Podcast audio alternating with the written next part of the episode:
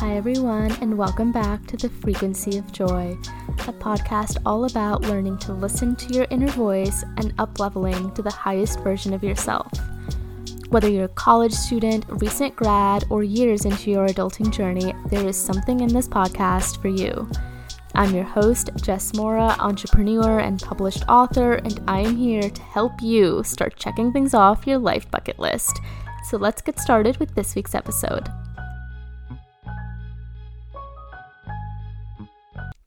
Hi, everyone, and welcome to this week's podcast. I'm actually very excited about what we're going to be talking about today because this way of thinking, this, I guess, like methodology in a certain way has helped me get to where I am today. And it also isn't something I've really talked about on social media, so this might be the first time that you're hearing about this. Today, as you may have been able to tell from the title, we are talking about how to know when you're on the right path. In the moment, whenever you're in the middle of making a decision, it can be hard to know if a decision is the right one for you you might be the person that, you know, weighs pros and cons or talks to friends, talks to your therapist. You might be like me and watch YouTube videos of people who've made similar decisions and what they've learned from them. I mean, the truth is, in the moment, you will never really know if a decision that you're making is 100% the right one. However, I have discovered a little bit of a life hack to let me know and tell me and inch me to knowing if I'm on the right path. Seems kind of crazy, right? That little secret is this. If a decision is both equally nerve wracking and exciting, you know you're on the right path. You might be wondering why that is, and let me explain a little bit of that to you. If a decision is both nerve wracking and exciting, it tells you two things. Number one, you are stepping outside of your comfort zone and stepping into the potential of growing. That's why it's nerve wracking. That's why it's a little bit terrifying. It's it's unknown. Number two, the idea of this potentially working out feels encouraging.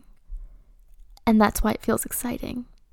And when you have the balance of these two things, you may not have all the answers, but you're taking a risk here. And if it works out, you are going to feel like a total badass. To me, that is a signal that you're on the right path.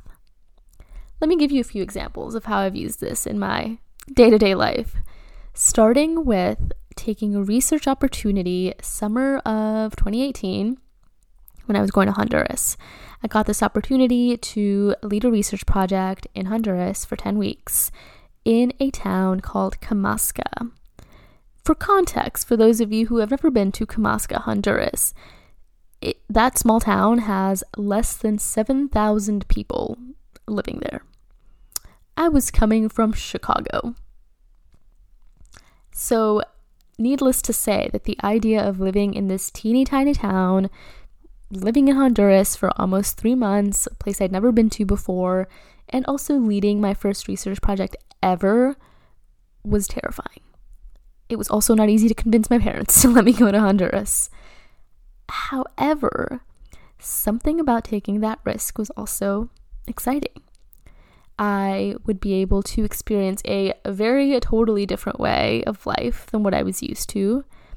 I would get to travel and see a lot of really cool landmarks that I'd heard about, like the Copan, like Mayan ruins, and that was something that was really exciting. I also got to, you know, live in a house with other Chicago people, which I found super exciting. It was both nerve wracking and exciting.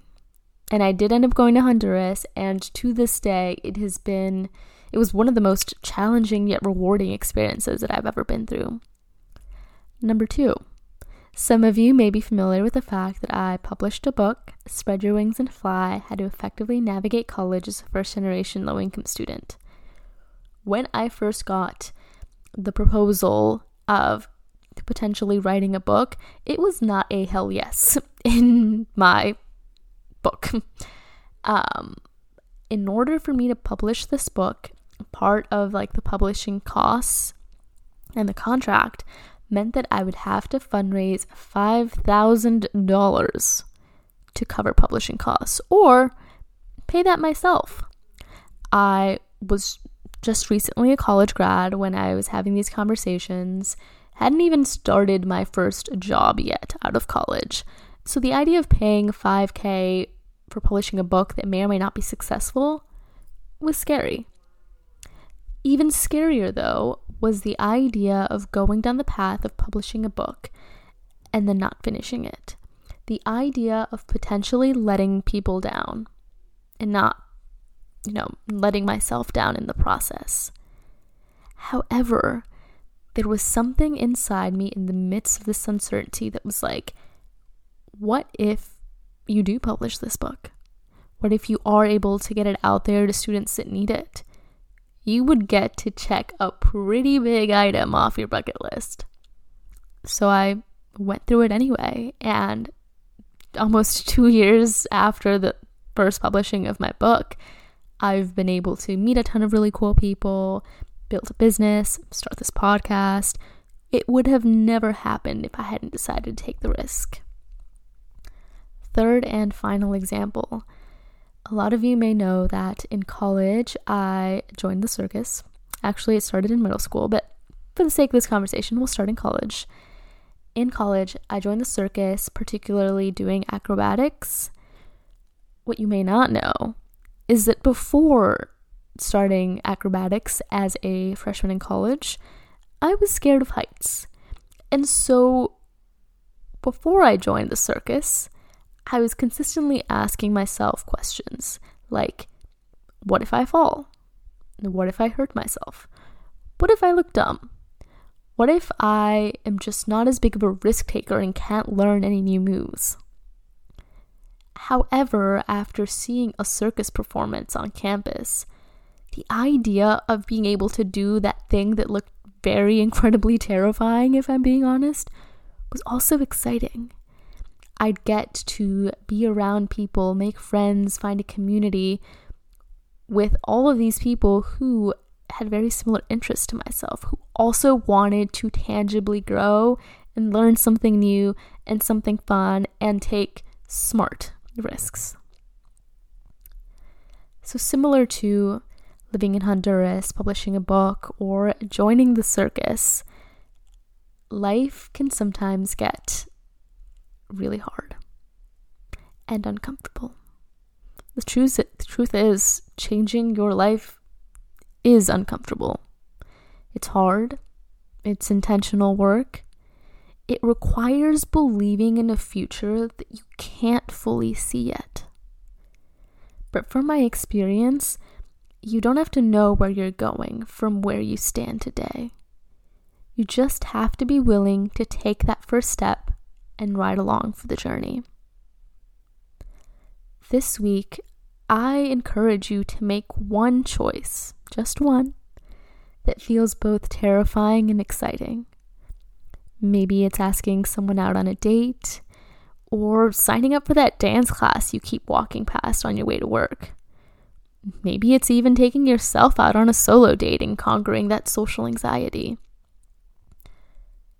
Because, sure, you might have a thousand reasons on why something might work out, a thousand questions rolling through your mind.